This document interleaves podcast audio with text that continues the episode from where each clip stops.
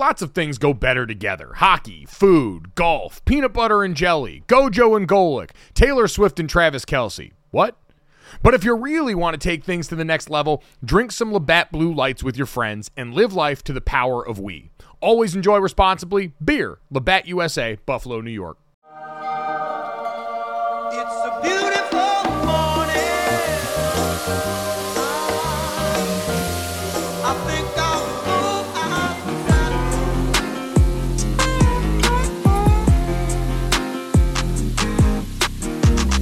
What's up, everybody? Welcome to Gojo with Mike Golic Jr. That is me. With me, as always, super producer extraordinaire Brandon Newman. Brandon, happy Friday. How you doing?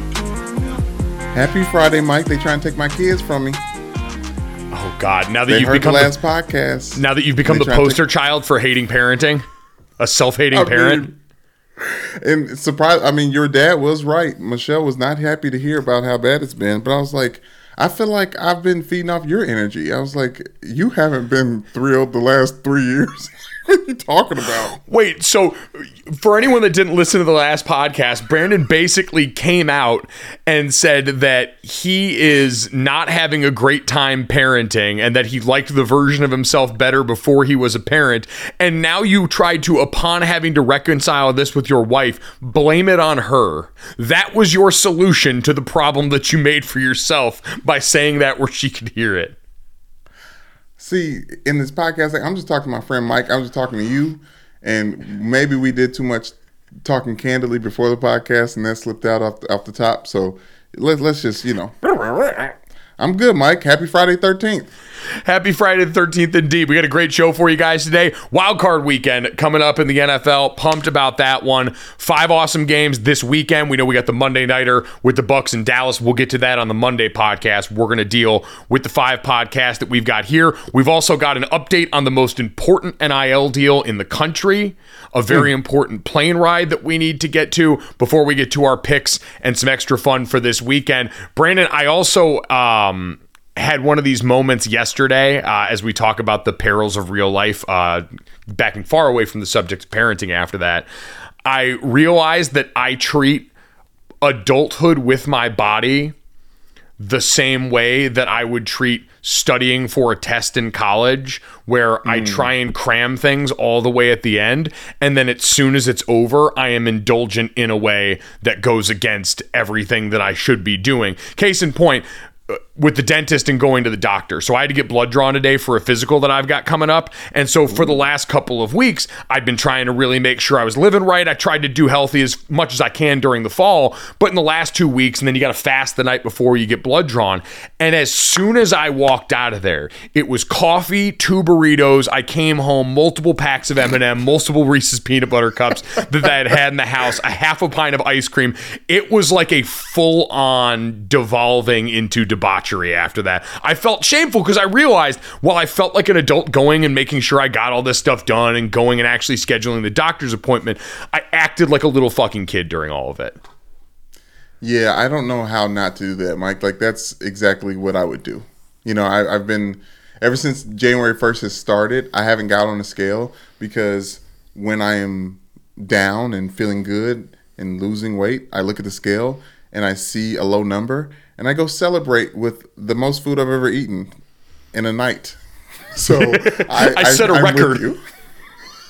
I set a record every time I see that number. I'm inspired by the number to do do numbers. It's it is it's my theory, and I always mumble under my breath whenever like whenever I run into a roadblock in my mind about this. My Yes. go-to is always The Rock has cheat days, as if our workloads are anything even close to similar, and our cheat Yeah. days are anywhere near the same frequency. But it's enough to justify it in my head, and you can use it too. Oh my gosh, The Rock is something. Don't get me started. I don't want to get into The Rock right now. I whew. Brandon, let me get the, let me do this. Let me do right. this. Do you believe in bad luck? um, no, not really. Okay. The number thirteen, Friday the thirteenth. Oh boy. Anything anything spooky, freaky? Uh, do you do you buy into any of that at all? No, the only thing that I even remotely subscribe to is full moons. I think weird shit happens when the moon's out. hundred percent. Shit gets weird full moons. High tide. uh, things like that. But, That's my thing is like the moon has the power to control the actual ocean. So who knows what else it's tugging on?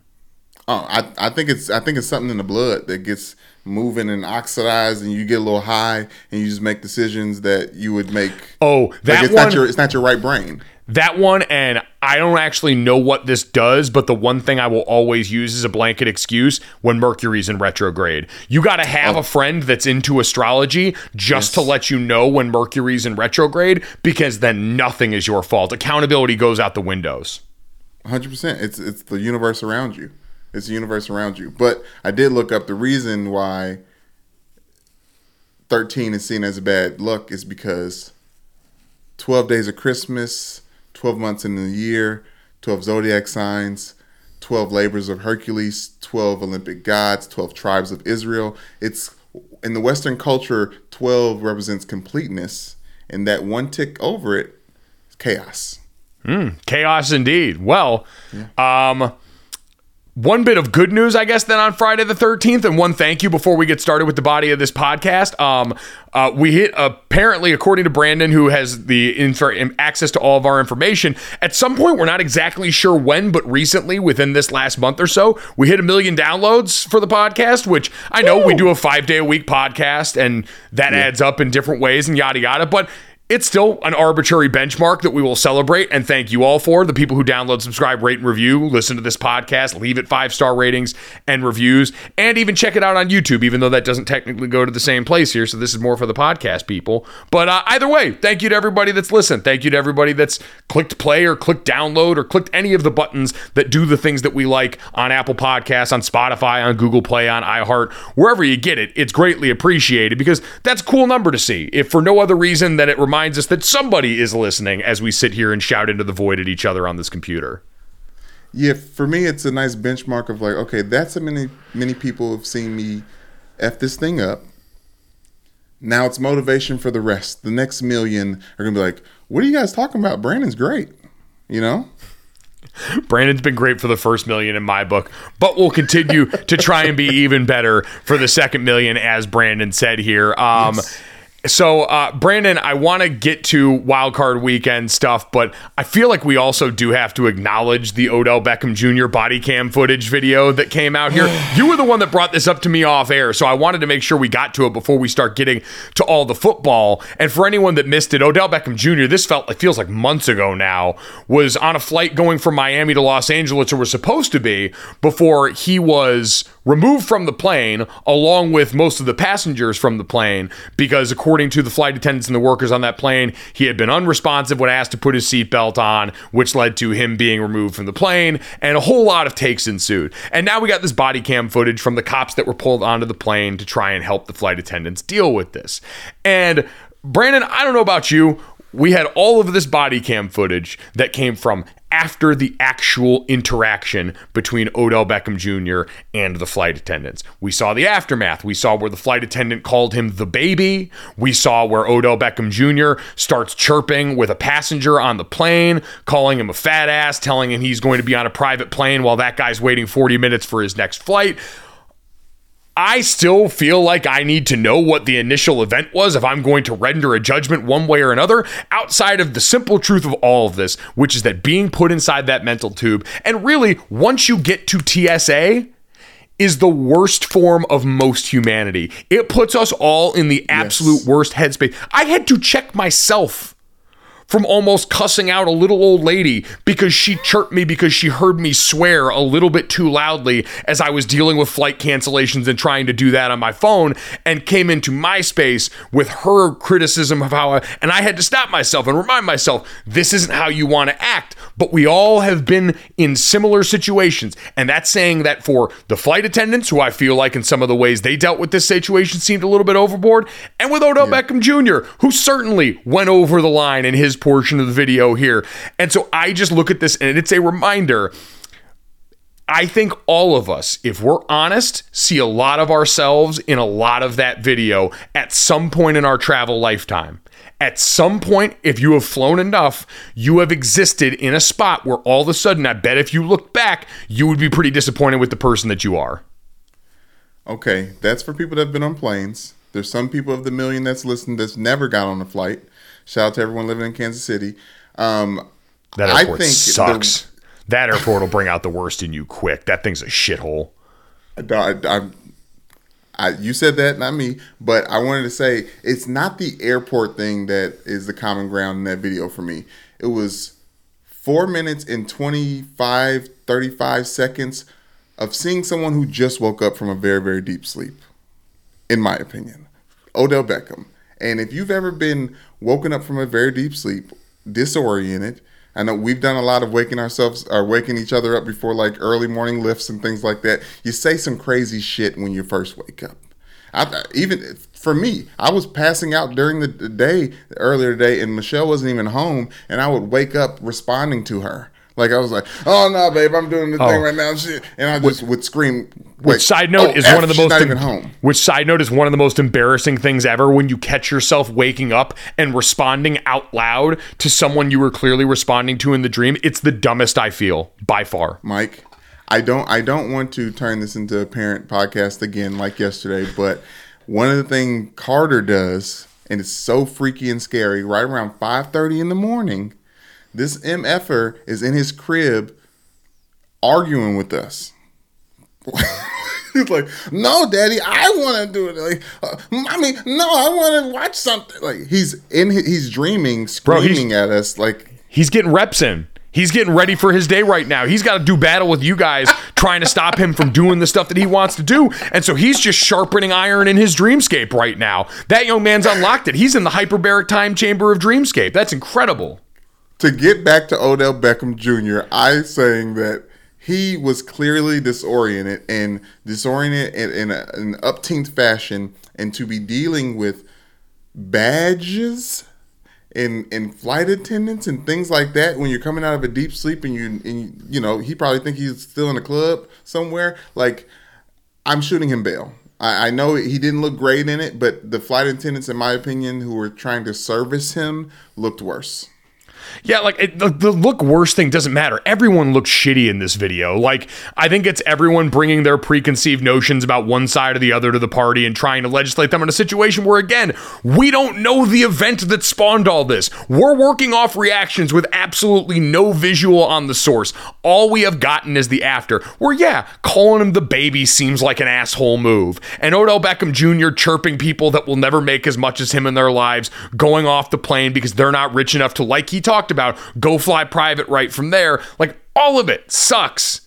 All of it sucks to me. It's bad, and it's because air travel brings out the worst in all of us. I don't know how disoriented he was before that video started, and if he was unresponsive, how worried the flight crew was about him midair in a cross country flight potentially being a liability when it came to that. And I don't know how much it's just because he looked a little different he looked like he had had too much fun the night before in first class.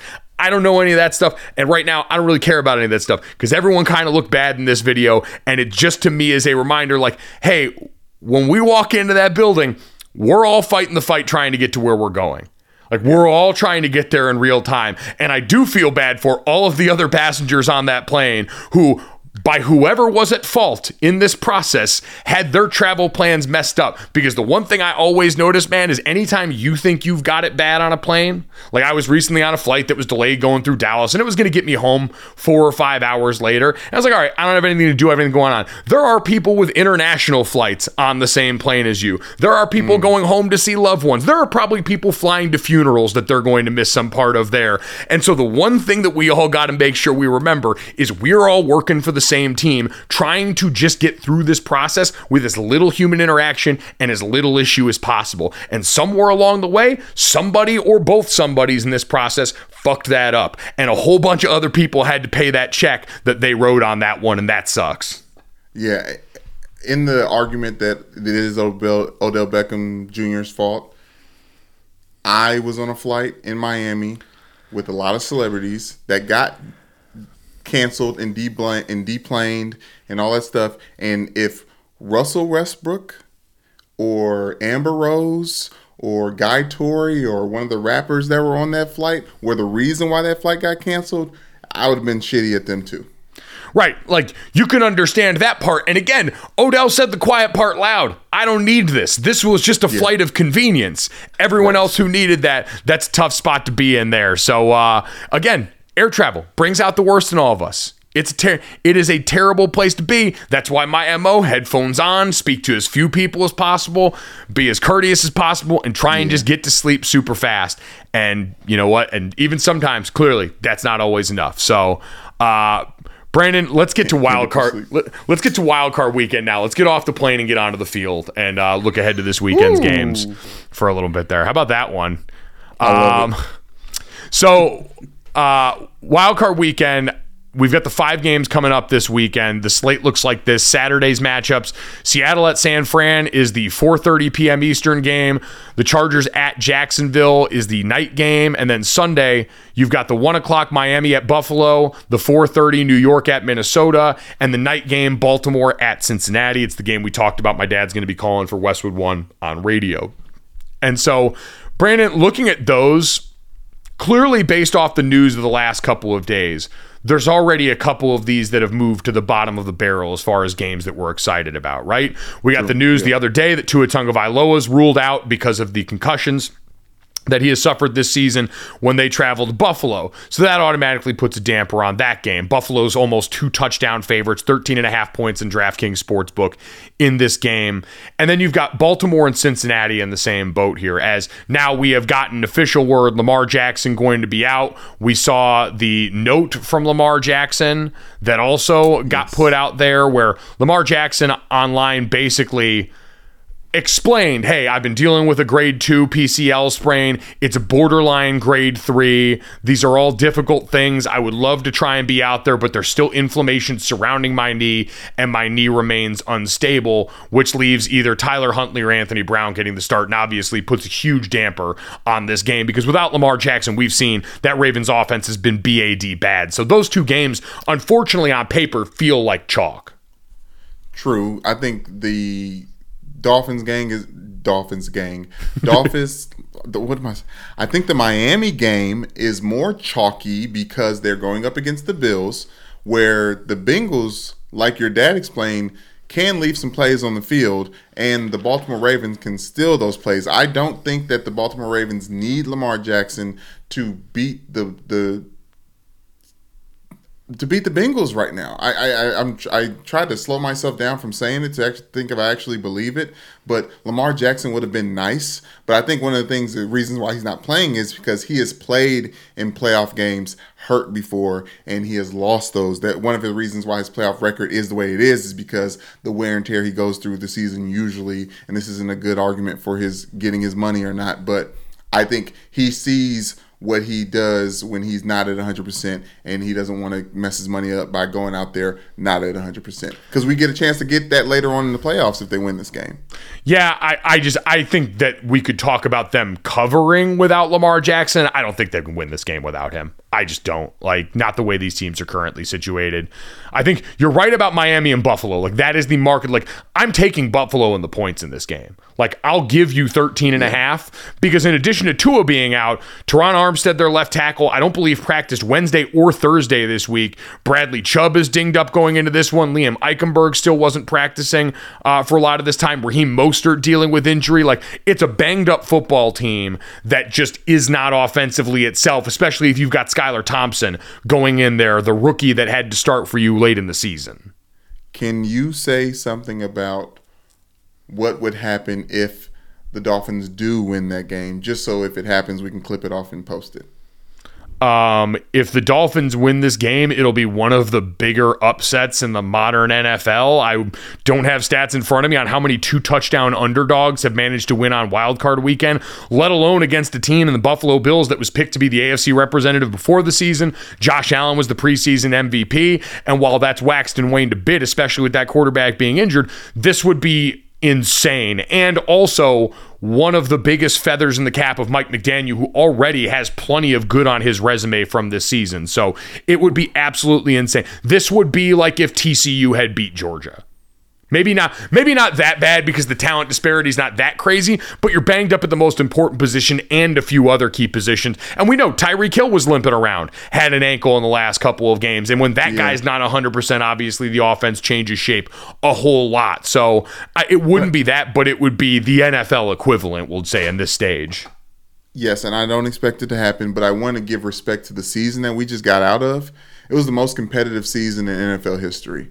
I think it was uh, something crazy, like 25 games uh, got decided on the final play in the regular season. Like this has been a pretty competitive season. Wild shit has happened, and I don't think that's going to stop in the playoffs. Well, and look, listen, this has been. I think I saw on ESPN. This is the fifth straight seasons where underdogs had been profitable from a betting standpoint. They had done really well, and for, in this series, all the playoff games that we have this weekend and Wild Card Weekend are rematch games. Some of them multiple times because they're division opponents, like this game. And these are both were both close games. It was a 21-19 win for the Dolphins in Week Three, and it was a Bills 32 to 29 win in Week 15. Now, different story because you had Tua in those games Different teams. Different teams entirely. And so that's why I have concerns now, especially because for Buffalo, Josh Allen's further and further removed from that elbow injury that was the real scare in the middle of this season. And so you combine that with them, you know, I saw Micah Hyde, their safety that had been injured for a while, was back in his practice window this week also. So you've got a team that outside of Von Miller and losing him, which was huge, only had Jordan Phillips as the player that missed uh, inj- or missed practice due to injury uh, earlier this week. But Jordan Poyer and Roger Saffold were just on rest earlier in the week. Isaiah McKenzie was limited, but everybody else was full participants and feeling good. So with the rest of that roster in the state it's in, on offense, it's it's weird to say, you know, it's weird to simplify it down to this point, but as long as Josh Allen and Stefon Diggs are pretty healthy on that offense, I feel good about them being able to get past this matchup, especially with the defense they've got. Speaking of that defense, Mike, everyone wants to talk about Josh Allen's red zone interceptions that he's been throwing, and obviously he had one more against the Patriots the last time he came out there. Uh, have any of those turned into points? Like, let's talk about like the freedom you have when you are uh, have a good defense that, and you're like, I dare you to move this 98 yards or however long it- it'll take to to turn this thing into points. And and the Buffalo Bills are good enough on both sides of the ball and special teams to to stop that. Nope, 100%. So, yeah, I, I'm going Bills minus 13 and a half. Like, we don't even need to get to, you know, the potential emotional lift that could come there. Uh, Damar Hamlin being yes, released yes. from the hospital, the weight that's off that team's shoulders in so many ways because of that. So, uh, but Brandon, for Baltimore and Cincinnati, for that game, Talk to me. So earlier season matchup again, division teams they've played twice. Ravens 1917 win in the first game, Bengals 27-16 win this past weekend. But we know that was also a game where Baltimore was pulling punches. They had Anthony Brown in there who might still be in there as the starter as well. Tyler Huntley was back uh, throwing. He had been dealing with shoulder tendonitis. So that would be some help. It's not really been a great offense with either quarterback under center, but certainly Tyler Huntley's better than an undrafted rookie. Full on periods, full on stop. That being said, Mark Andrews is out. They were resting him in week 18. J.K. Dobbins was out. They were resting him. And that was a game where Anthony Brown had, I believe, two turnovers pretty early on in that game. Yes. So Yes. I'm looking at that and saying they were still able to muster up some points without their best offensive weapons where their rookie played like a real rookie. I'll go over 40 and a half is just too low for me in the total on this game. And so division opponent, nine and a half kind of scares me. Although it's worth noting. And I thought this was among many of the betting notes for Wild Card Weekend, an interesting one for from ESPN. In the past 30 seasons, home favorites of at least nine points are 11 and 0 against the spread undefeated, never lost. Cincinnati nine and a half point favorites in this game. So But they they're they're going right back to the place that they just played, and it's a division rival. And Oh, I get it. That's the one thing with that stat I don't know is how many of those wins were division games where you're in theory playing a team a third time, which I get it. Right. Difficult prospect of that, know each other really well. Baltimore's going to get an offensive boost from having two of their best offensive players there, and you've got a banged up Cincinnati offensive line that I still think was able to protect Woody Bro. You've got Joe Burrow who is adjusted and is playing more patient football, hurt people with his legs, take the stuff underneath. So I think Cincinnati wins, but I think we go over 40 and a half in that game. yeah, I'm. It's going to be one of those games that may not pick up until the fourth quarter, unfortunately, just because I feel like there's fatigue around these, these teams playing each other, and obviously everyone wants to move on uh, and you know continue their season. But I think they're more compatible than people are gi- giving them uh, respect for. So, um, yeah, I like I like the Ravens plus nine and a half in this game. Uh, speaking of the other game, uh, that's also we have three lines over nine, three home favorites uh, over nine points according to DraftKings Sportsbook. Seattle at San Francisco. San Fran minus nine and a half in this game. Again, division matchup 27 7 Niners win in week two, 21 13 Niners win in week 15. So they had the season sweep going into this game. And Brandon, the Seahawks' first half of the season was really excited. The back half has been a bit of a mess offensively. There's really been a slide there. Uh, it's been bad in pass protection, overall production. It just didn't live up to the initial burst of speed that we saw from there. I know you brought up there's supposed to be weather in this game also, which could make it a little bit sloppy. And listen, I, Brock Purdy has been phenomenal.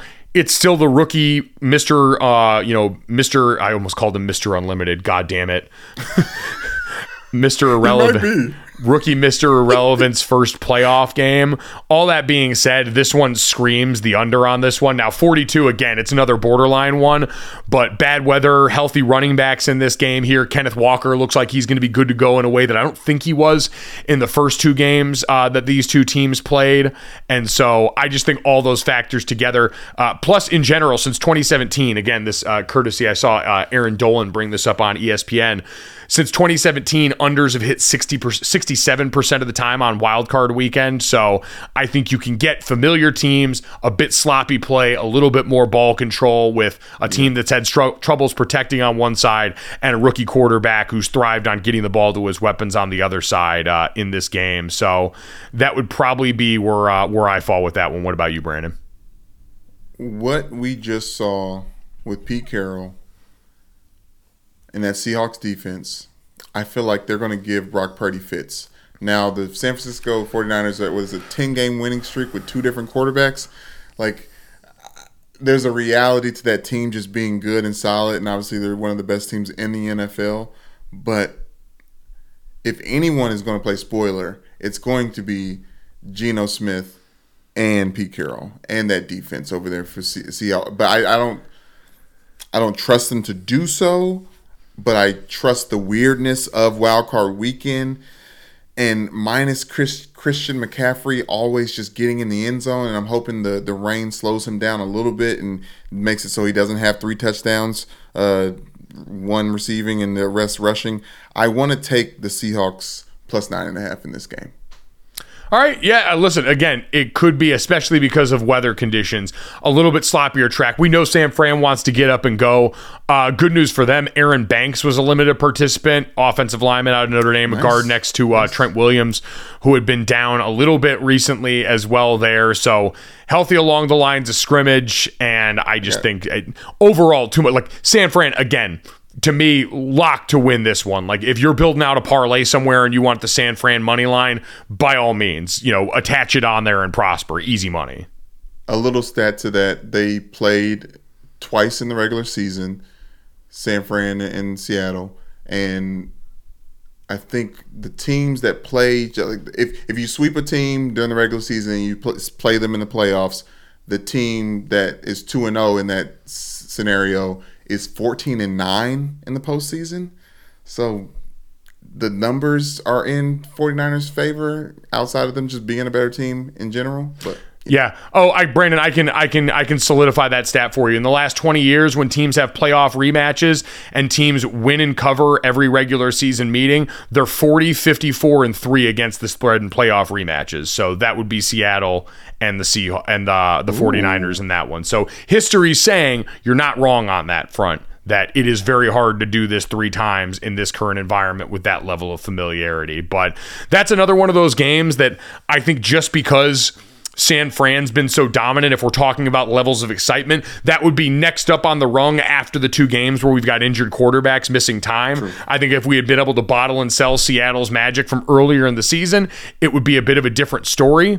But when you look and go back to, let's say, week 14, I think I that's right. I went back and looked from week 14 on when you look at sacks allowed by these teams. And again, we know Nick Bosa, this 49ers defense, gets after the quarterback as well as almost any unit in football. Since week 14 and during this time when the Seahawks really started to slide a bit, they have given up 15 sacks in that time, 24th, uh, 24th in the NFL. So they've been leaky. This team gets after you.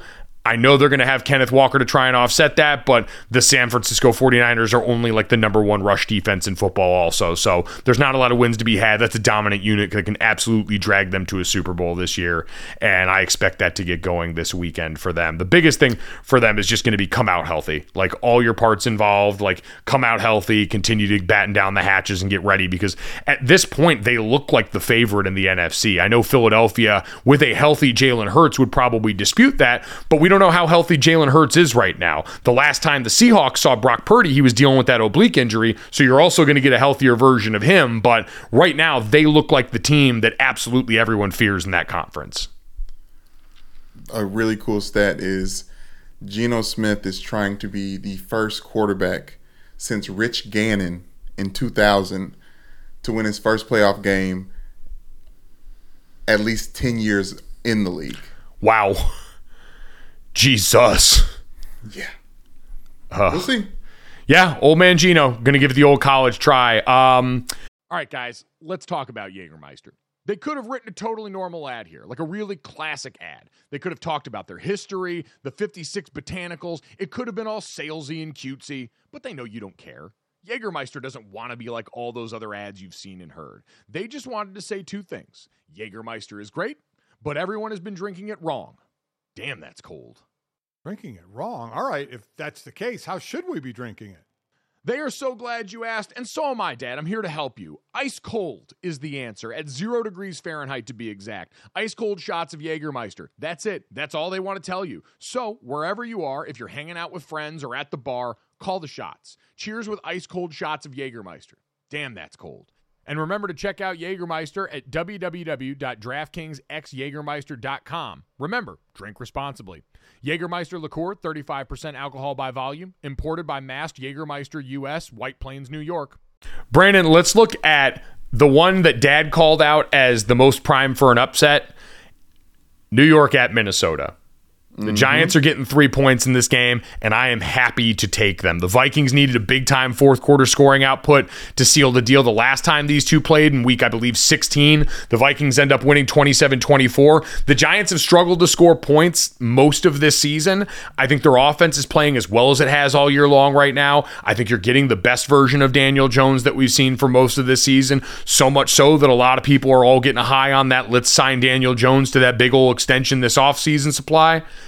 I don't know if I'm as there as some other people are, but again, he's proven a lot this year at quarterback. Uh, on the other side, the Vikings dinged up on their offensive line. Uh, Garrett Bradbury dealing with a back injury. Brian O'Neill, their tackle, already out and on IR. So you've got some worries there against a New York defense where you can certainly find some yards. So I'd expect it's a lot of Justin Jefferson, obviously, like it's been in this game. Dalvin Cook is going to have to step up big time, but I like the Giants plus three in this game a lot. I just think with Saquon Barkley and their ability to gash, uh, Uh, m- m- uh, excuse me, gash a Minnesota Vikings defense that certainly is ready to give it up on the ground. The Giants got healthy late in the season on the O line, and Saquon had that kind of resurgent year. So they can do what they've done. Like the game script that has been successful for the Giants all year long of ball control and lead with your ground game, sprinkle in quarterback run, which again, like I'm looking at, and tomorrow at some point, we'll have a, a same game like a parlay deal with DraftKings, the sports book. We've always got those great boosts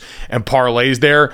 That Vikings and Giants game, Daniel Jones over 34 and a half rushing yards looks looks pretty enticing. Like the same gosh, the same the same game parlay I had built out was the Vikings money line, Daniel Jones over 34 and a half rushing yards and a Justin Jefferson anytime touchdown.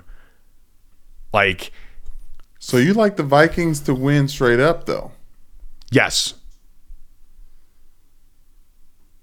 So, okay, okay. With the rookie quarterbacks, our quarterbacks, with the rookie head coaches, I feel like I have more trust in Brian Daboll just because there you got to have that little, uh, that little, oomph, like I feel like the the players are gonna play for him type shit. You know, like the the college, the the you know.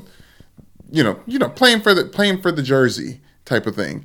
I feel like the the Giants have a little bit more behind them than the Vikings do in that instance, but you're right. The Vikings are definitely the more talented team. Well, I, like I don't even know if that's totally true. Like again, It is most their defense is not there. Their the Giants' defense isn't there. Well, neither is the Vikings. The Vikings defense is bad bad. Like we like I understand they've got a couple of guys that we respect. Like obviously Harrison Smith's a great future Hall of Fame player. Obviously you've got some guys in the front four that can get after the quarterback, but it's not a defense that is produced in any meaningful way this season. So I have a hard time really giving them a huge vote of confidence over what we've got on the other side. you like them enough to win the game. Yeah, you know, again, like the Vikings have been fine in spots where they're expected to win. But uh, everyone's pick, picking the Gi- uh, Giants in this, or I guess they're picking the they're picking the uh, the spread.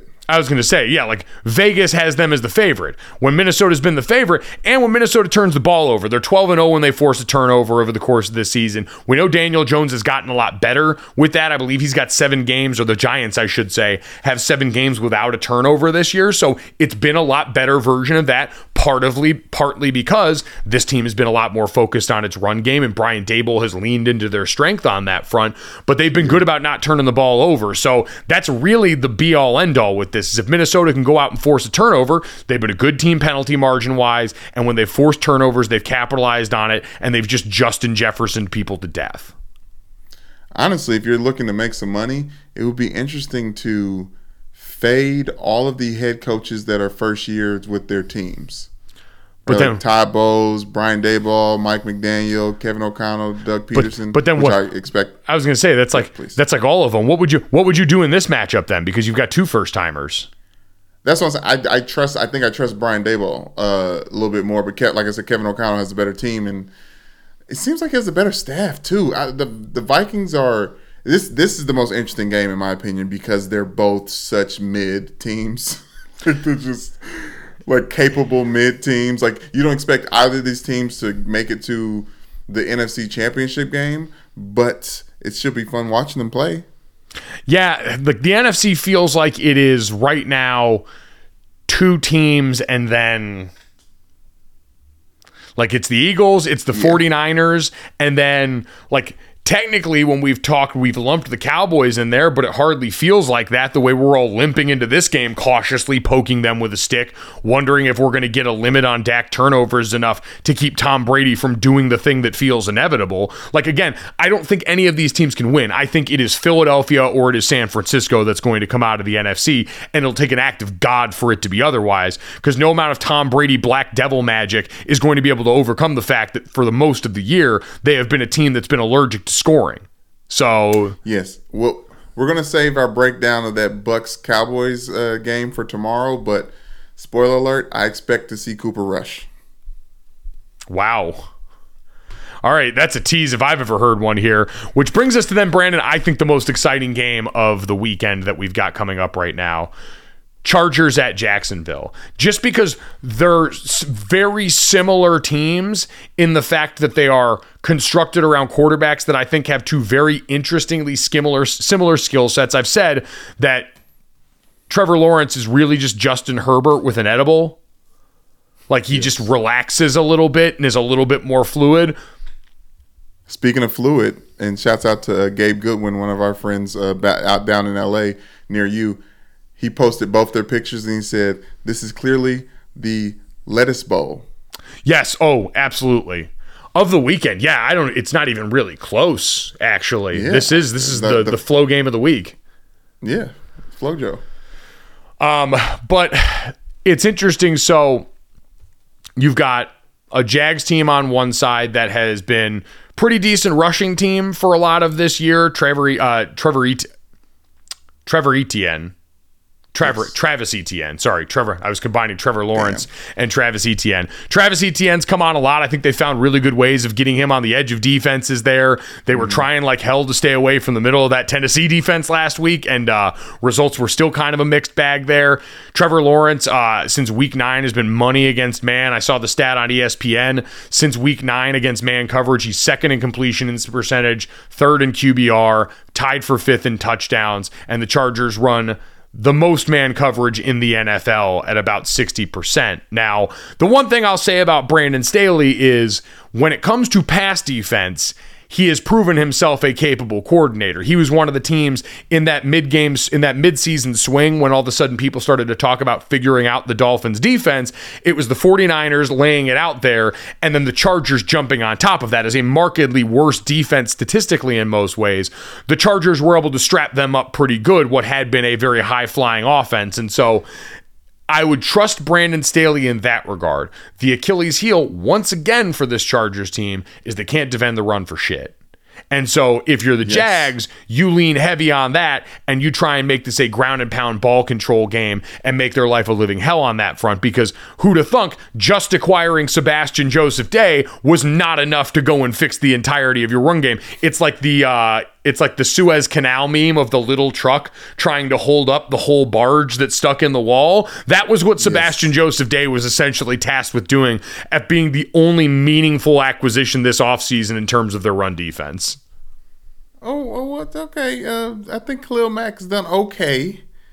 I think he's done okay. Well, he is, but like we think of He's- Khalil Mack as some.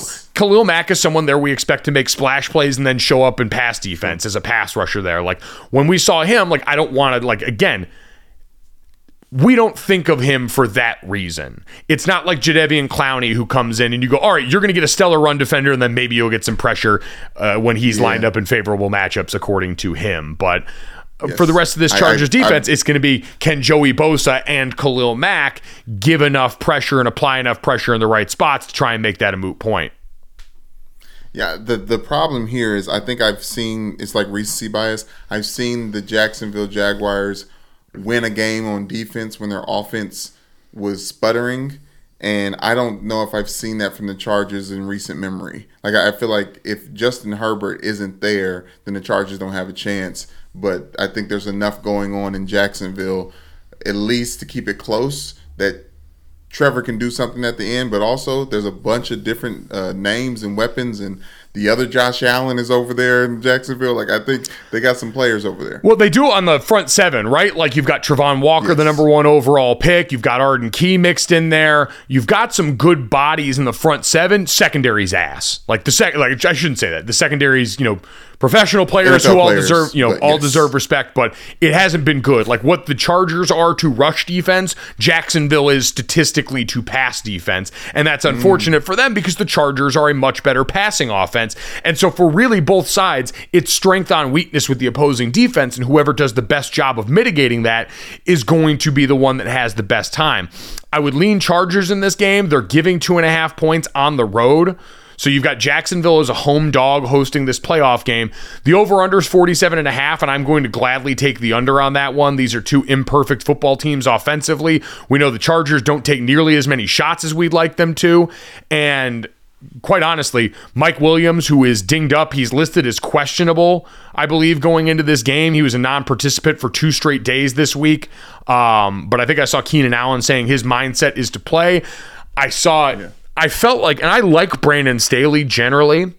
I felt like he was gaslighting us. And I'm going to pull up the exact quote that I saw. But Brandon Staley, when he was talking to the media, said Mike Williams will travel with the team and he's officially listed as questionable. And his quote was, The reps aren't what matter, the rest is. Why was he playing against the Broncos then? What? It, Why was he or Joey Bosa Like- playing against the Broncos? g- glad they got the reps so they could go out there and checks notes lose to the Broncos in week 18. Like again, when you coach the cursed team, you can't be doing that stuff. Isn't Brandon Staley? He's just oh, he's kind of confusing. He's confusing as a head coach. It's been a very confusing year because Brandon Staley went from being this analytical darling of aggressiveness last year, and I shouldn't even say that. He played aggressively as a coach when it came to the decisions he was able to make in a way that a lot of people like because aggressive football is fun. When Dan Campbell does it, we all love that because he's big and jacked and has a beard. Brandon Staley is smaller and a little bit more slight, doing cat camels throwing ass in the end zone, and so all of a sudden people don't like that as much. And God forbid it doesn't work a few times and people all lose their shit. And so this year he kind of waffled where it was this inconsistent aggression that we couldn't really put our finger on anywhere during the season. Meanwhile, on the other side of the ball, you got Doug Pederson, a Super Bowl winning coach, mm-hmm. taking a team back to the playoffs as the number one seed in his first year with them. Like Not not the I- not the number one seed. No, oh, I'm sorry. They're hosting A division a division winner. yes. Yeah, so they're hosting a Yes, playoff division game. winner. They're hosting. Yes, they're the they're the they're the they're the favorite in that regard, um, but not the favorite in this game. But I just trust. I trust Doug Pederson. I trust Doug Pederson much more than I trust Brandon Staley when it seems to the ability to get a team ready to win a playoff game. Other thing worth noting in this game, and I don't know how big a deal it is, Trevor Lawrence did show up on the injury report listed as, I believe, questionable with a toe injury, which is interesting. You think he got gout? I don't know. Got a little, had a little, had a little something from the sofa. You said they got good snacks there. they do have good snacks there. The King's disease. Growing up playing sports, I learned really quickly that how you do the little things is how you're going to do everything. That's why coaches always harped on us about having our hand behind the line on sprints or picking up our locker because that was going to directly translate to critical moments on the field, making sure we're lined up right, taking the right steps so we can go out there and execute and win ball games. Small actions can have big benefits. Just like how taking care of your gut can support your entire body's health. That's where our friends at Seed come into play. Seed's DS-01 Daily Symbiotic is going to benefit your gut, skin, and heart health in just two little capsules a day. I just got my welcome kit and started taking Seed's DS-01 myself, and I'm loving it. I love the convenience of being able to have it in the cabinet with my other supplements because you don't need to worry about refrigerating it.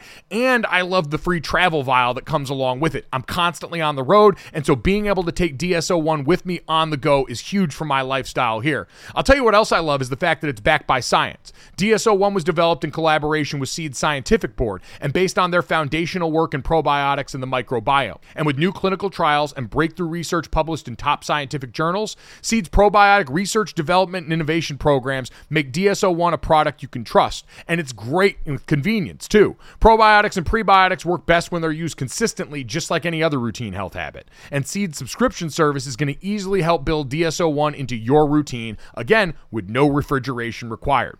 So trust your gut with Seed's DS-01 Daily Symbiotic.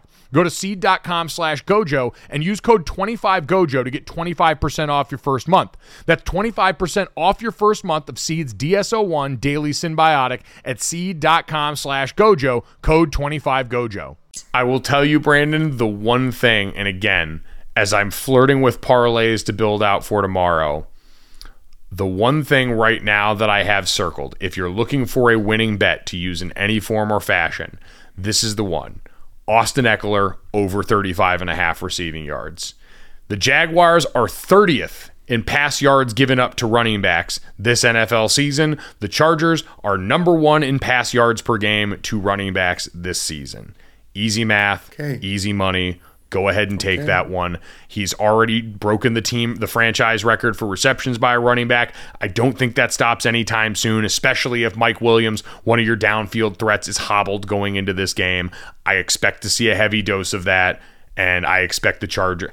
I expect the Chargers to pull this one off, but I think it's messy enough to where I will ride with that Austin Ekeler under uh, over 35 and a half receiving yards, but my bet for the game would be under 47 and a half total points. Again, if unders are the flavor of wild card weekend, especially traditionally since 2017, these two teams where I could expect a few turnovers to be involved, Trevor Lawrence looked uncharacteristically messy on a couple of critical throws at critical junctures in that game against Tennessee. He was under much more duress than we expect him to be in this game, waiting to see if Rashawn Slater on the other side for the Chargers could be back and healthy. I believe he's been at practice this week. The left tackle for the Chargers, who was, you know, Pro Bowler last year, I believe, but at the very least, one of the best young left tackles in the league who missed most of the season with injury. So can certainly help against that Jags pass rush you talked about, but I will ride with the under in this game and say there's going to be enough mistakes from both sides as you can point to coaching, as you can point to inexperience, any of the above in this game here. Uh, what do you got, Brandon? Do you know any Chargers fans? I already said to you, man, when I went to that Chargers Dolphins game, Dolphins home game out in Los Angeles. Like I know people joke about that. I know they're the butt of all jokes, but no, I mean I don't know any Chargers fans. I know like some Chargers, you know, family. I know people that root for them because they've got you know kin on the team, but I don't know many Chargers fans. No. Yeah, it's a, a lot of people in LA are like on the fence still. Like they still need to see something. Let me tell you what, big opportunity given the fact that the Rams look like they're about to fall off the face of the earth. Big opportunity if you're the Chargers. Not not rebuilding with Justin Herbert right now. No, no, no, no. You're in you're in the good place right now. And honestly, for you know, for Brandon Staley, I don't think his job should be in any jeopardy. But everybody seems really excited that Sean Payton's taking interviews again. And this was one of the places that midseason people were starting to circle when things weren't so sweet for the Chargers. So it would probably just be better if they went ahead and won this game. And either way, we get a space alien quarterback that moves on to the next round, which is awesome news for everybody because we like young, extremely talented quarterbacks. And it's fun to watch them do things that most other people couldn't even comprehend. And so I'm a big fan of that. Speaking of that, and speaking of coaches interviews, shout out to Jim Irsay interviewing Eric Bieniemy yesterday. You know what I'm saying? They got a little bye week, Kansas City Chiefs. Eric Bieniemy, uh, another another team that uh, I'm not going to speak that into existence, but he hasn't taken, he hasn't gotten any of these jobs. He hasn't. Seeing it tweeted by Jim Irsay, who recently took a bunch of flack, not because the Rooney Rule had any bearing on the interim hire he made of Jeff Saturday, right, right. but because it was a part of the overall conversation about hiring processes and how they negatively affect minority candidates traditionally. Seeing Jim Irsay tweet this early on in the process feels like, hey guys, look, I did it. I did what you guys wanted me to do. Everybody make sure you notice me here. It doesn't make me feel very good as Eric Bieniemy has already been a candidate that's been the one whose name gets leaked as part of this Rooney Rule conversation and we have not seen it benefit him in a way that's landed him a head coaching job. So, I'm a little I'm not going to really backpat this one because it feels a little bit performative right now based on recent history. Yeah, he, he he tweeted it out and then he sent the copy of the tweet or the, the link to the tweet to a group text with Robert Mathis and Dwight Freeney and was like, "Hey guys, so you guys ain't gonna come see me, right? Like we good?" Got this one? All right. Let's keep it moving.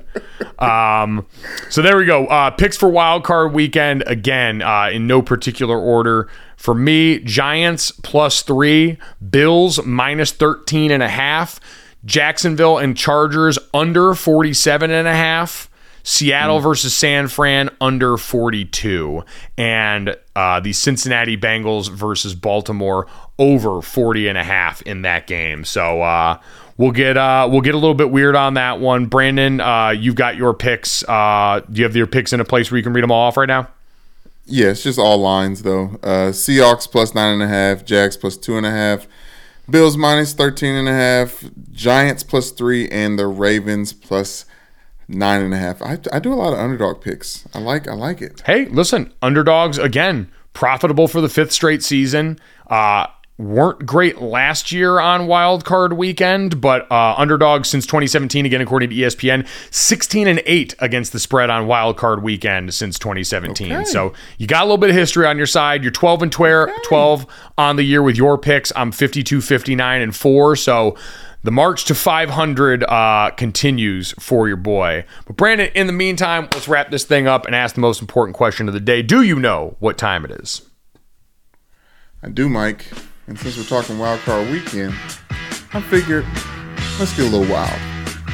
Not wild thing, but it feels like came out the womb with this thing. Almost as if I was get your motor running. Get on the highway. Looking for adventure. And whatever comes our way. Yeah, darling, gonna make it happen. Take the world. you. okay, you ready? This, that, and the third.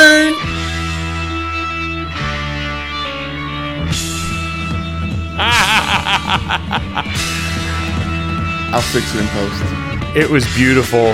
I'm glad I was here for this moment here.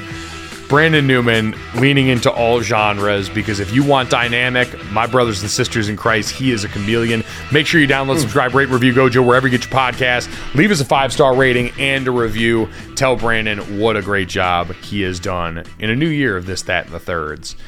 Uh, Brandon, uh, let's start the new year off with some news in the NFL. The Chicago Bears named former Big Ten Commissioner Kevin Warren as their new team president. The 59 year old has 21 years of NFL experience, most recently with the Minnesota Vikings from 2005 until 2019, before his time in the Big Ten. He replaces Ted Phillips, who retired after 40 seasons with the Bears, and comes in at a very interesting time, Brandon. Is I don't know if you've seen all those mock videos that the folks in Chicago have been releasing, trying to keep the team stadium downtown instead of moving up to Arlington Heights, and showed oh, no. the remodel of the stadium where they want to put a top on the soldier field in downtown. It was like a Transformers. It, it's sort of like have you ever watched HGTV when someone goes in for the remodel and they do the thing where they go mm. inside and they have the graphics move around the interior of the house and show you the final result? They HGTV'd Soldier Field with their vision of what it would look like keeping the team downtown. So that's what Kevin Warren's walking into right now. The man who, for some reason, very strangely enough, seems pretty disliked by a lot of Big Ten people who are watching him go on the way out here. Obviously, going all the way back to the pandemic, he was the first one to stand up and say we weren't going to play football that season, breaking rank with a lot of the other Power Five commissioners before ultimately going back on that. And so a lot of people seemed salty on that, but I don't know, Brandon. Under his tenure, the Big Ten is largely looked at as the power two alongside the SEC and college football's major conferences. They secured to this point the largest TV rights deal involving multiple television partners that we've seen mm-hmm. and recruited USC and UCLA to come to the Big Ten under cover of darkness. So, a- again, 2020 was difficult for everybody, and I'm sure people closer to the situation in the Big Ten might feel some type of way. But from an outsider's perspective, the dude got some pretty big time shit done for the conference and has them positioned to be one of the two conferences that we know will matter in the new college football world order.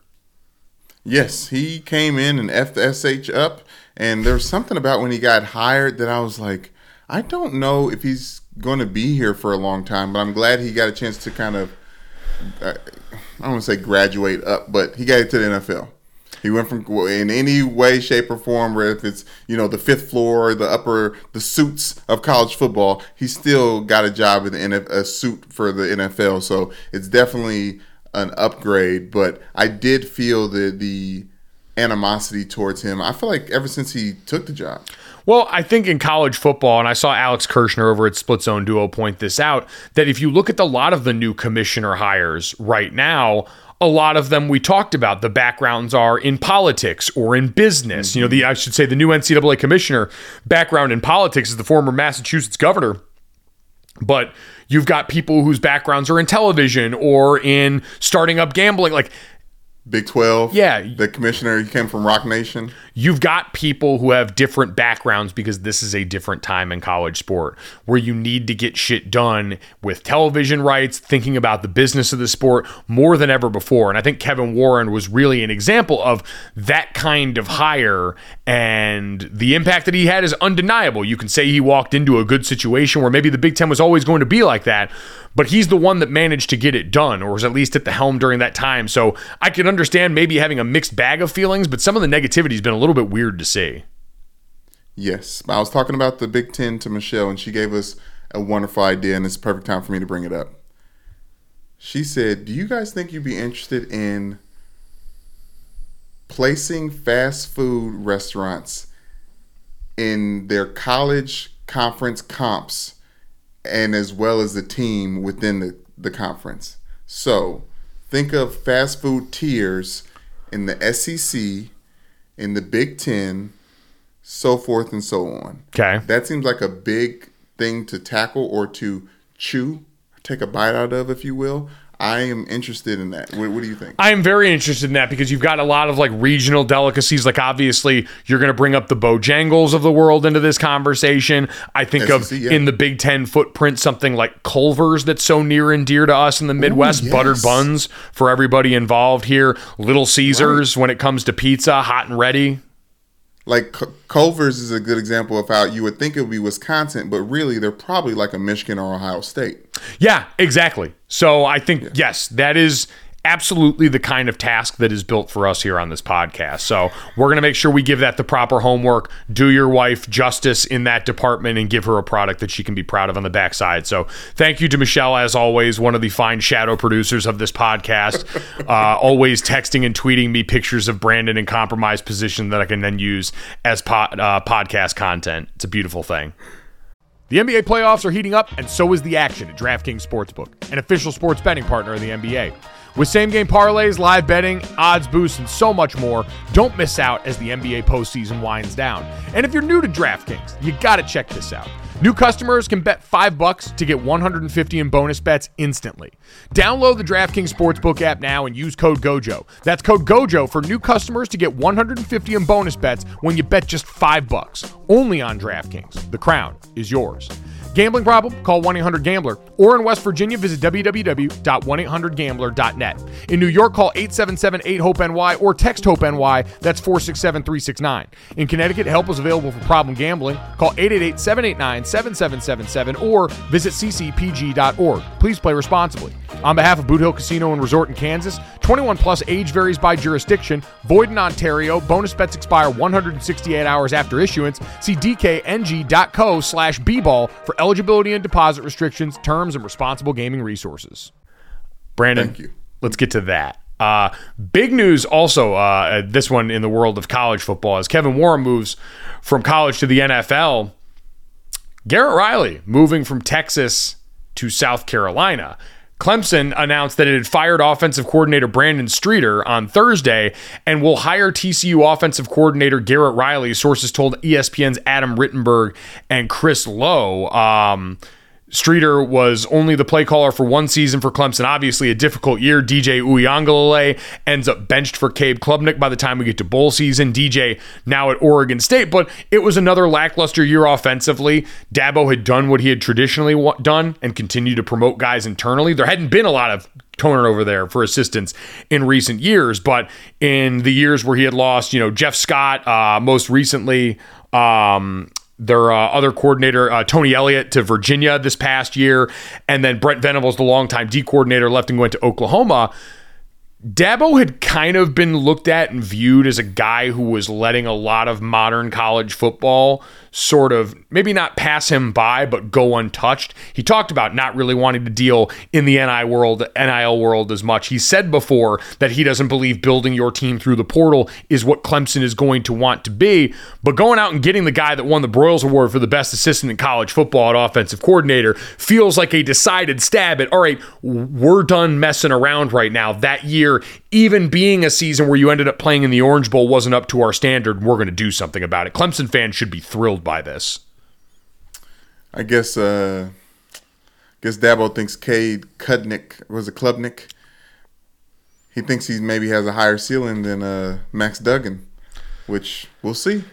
It's it's interesting to position it to as far as comparatives, like you mentioned there, because Yeah. if you're Clemson, you've got to feel pretty good because as we talked about, Texas A&M went out and hired Bobby Petrino away from UNLV. I'd mm-hmm. imagine if they were smart, Garrett Riley, who's Lincoln Riley's younger brother, for anyone that can't hear the last name, and one of the hottest young coordinators in college football. I think he's only like 32 or 33 years old. I'm sure someone from College Station dinged his phone. He's in the state. And so if you're Clemson, the fact that you were able to pry him out of there and Texas A&M had to go and hire an older coach who had been around the block a little bit more has to feel like a vote of confidence for some way in your program. Yeah, true, but I think there's more going on in Texas A&M. Like Jimbo Fisher needed somebody of his mothball age to to respect as an offensive coordinator if he was going to step back from play calling. he needed someone of his big age in there. I my favorite thing in that saga was everyone pointing out that we are like one jump in oil prices away from Bobby Petrino ending up as the interim head coach at Texas A&M and what that would mean for the world. Uh, so something to keep in mind there. But again, big hire for Clemson fans. Like genuinely should be thrilled. That is a huge move for their offseason for a team that's been accused of sitting on their hands a little bit in modern college football. Brandon, let's close this out with a third because we commented on this the other day. A wrong that we needed righted, or really just a connection that we needed made. Dennis Collin, better known as the Popeyes meme kid, the side eyed young man holding the cup in a gift that you've probably used at some point in time in your internet life if you've been on God's internet, is now a offensive lineman at Division II Lake Erie College.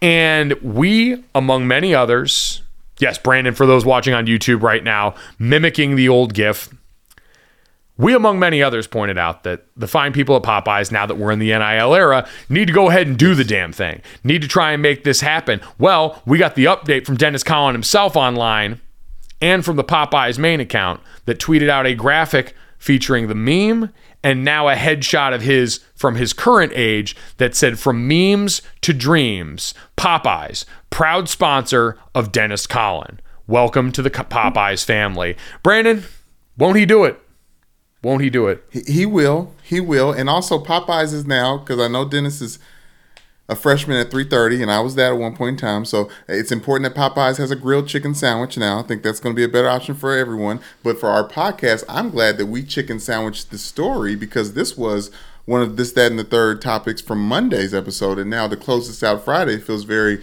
um, holistic for me. And I, and I am thankful that he is getting his chicken cash that Aubrey so desperately wanted him to have. yeah well i mean i remember it was it was um it was What was it? it was What was it, Mike? It was uh, Marshawn Lynch who said, "Take care of your chickens and your mentals." And your chickens was supposed to be your money, so technically, chicken is money, and so he's just getting money every which way around right here. It's perfect. Okay, this is a little sidebar, but shout out to the Amazon crew and everything they did this season. It's over. Al Michaels will be on the call for one of these wild uh, playoff games, so we'll get a chance to see him with Tony Dungy Yes. actually on the call, which will be interesting. But why did I bring that up?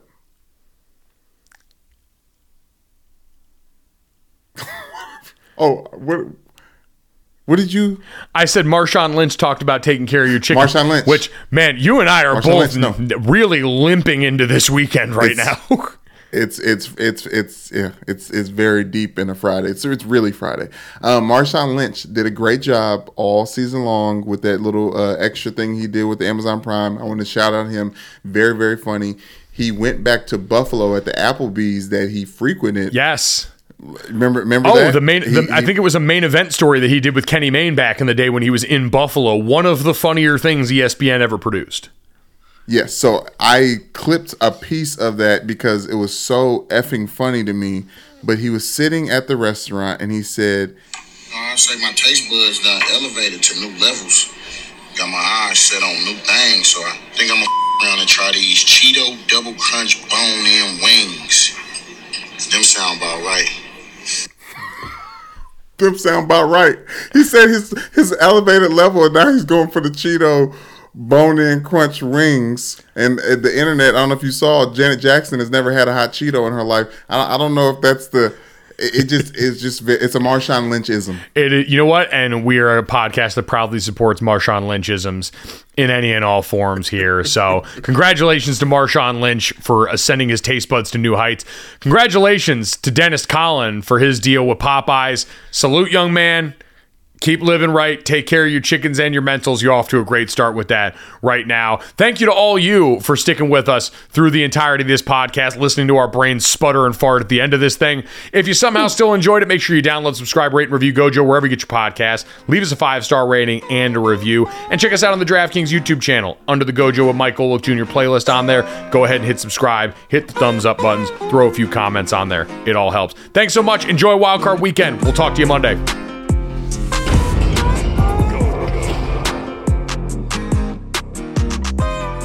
Boom. Money in the bank.